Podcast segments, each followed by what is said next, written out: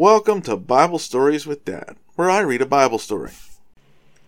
So when we left off, Paul had been preaching, and as a result of preaching, he had been stoned, dragged out of the city, and left for dead. And then, while the disciples were standing around watching, the believers, uh, he got up, walked right back into the city, and hung out until the next day when he left. And he and Barnabas left together and went on on their missionary journey preaching some more. So, while they're going around preaching, some guys come down from Judea and start teaching the Christians, the believers, that you had to be circumcised and follow, you know, what the law of Moses said, or, or you couldn't be saved. Well, Paul and Barnabas disagreed strongly with them. Finally, the church decided they needed to send Paul and Barnabas to Jerusalem along with some of the local believers to talk to the rest of the apostles and elders and get a good answer to the question. So the church sent the delegates to Jerusalem and they stopped along the way to visit some other believers and told them, much to everyone's joy, that Gentiles too were being converted, being saved.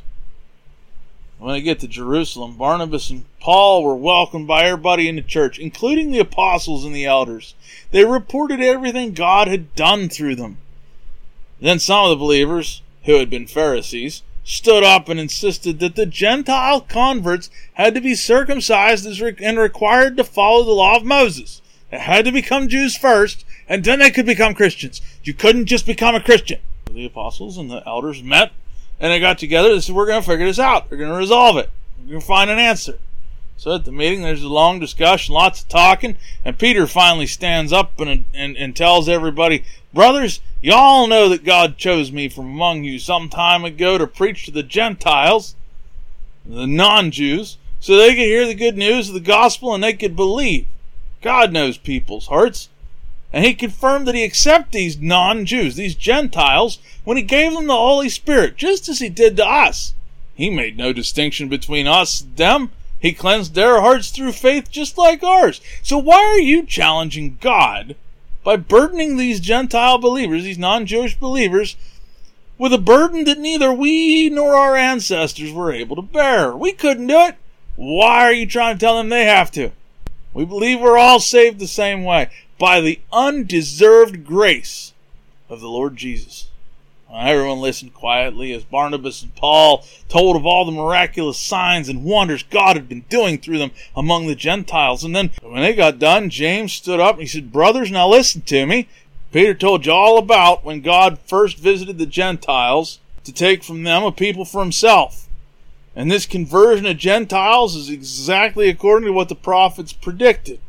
So it's my judgment, he says, that we shouldn't make it difficult for these Gentile believers. They're turning to God. We should encourage them. So we should write and we should tell them to abstain from eating food that's been offered to idols, from meat of strangled animals, because a lot of times that had to do with uh, sacrifices to these false gods.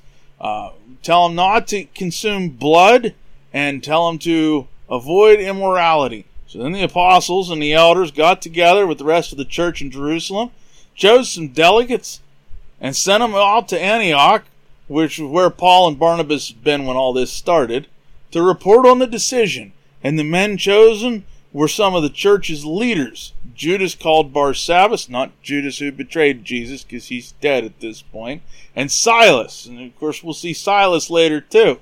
They took a letter with them that basically said, This letter is from the apostles and the elders who are your brothers in Jerusalem.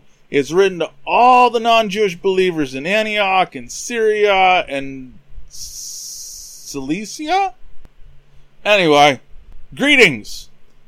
We understand that some men from here have troubled you and upset you with their teaching, but we didn't send them.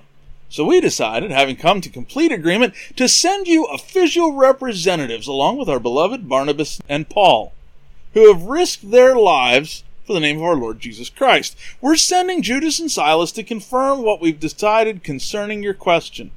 It seemed good to the Holy Spirit and to us to lay no greater burden on you than these few requirements. Abstain from eating food offered to idols, from consuming blood or the meat of strangled animals, and from, from immorality. If you do this, you'll do well. Bye bye. Give or take. That's pretty close. So the messengers went at once to Antioch, where they called a general meeting of the believers and delivered the letter. And there was great joy throughout the church that day as they read the encouraging message. Then Judas and Silas, both being prophets, which they didn't mention until now, but both of them were prophets, and they spoke at length to the believers, encouraging and strengthening their faith. They stayed for a while, and the believers then sent them back to the church in Jerusalem with a blessing of peace, while Paul and Barnabas stayed in Antioch. They and many others taught and preached the word of the Lord there. Now, after some time, Paul said to Barnabas, Hey, let's go back and visit each city where we previously preached the word of the Lord. Let's check all the churches we planted and see how the new believers are doing. And Barnabas is like, Yeah, dude, let's go. But uh, hey, let's take this John Mark along. You know, we took him the first time and he didn't make it the whole way, but let's take him along. And Paul's not happy about that. He disagreed strongly because John Mark didn't make it the whole way. He went home for whatever reason. So their disagreement is so bad that they separate. They go their separate ways. And Barnabas and John Mark head towards Cyprus, and Paul and Silas, see, here comes Silas again. Paul and Silas head out together instead, which is not a bad thing. It's not a bad thing in this case that they separated because now instead of one missions team, there's two missions teams going out. You got Paul and Silas that we're going to hear a lot more about, and you got Barnabas and John Mark as well. And so they're both going out and they're both strengthening these churches and continuing to spread the word of God. And that's the end of Acts chapter 15.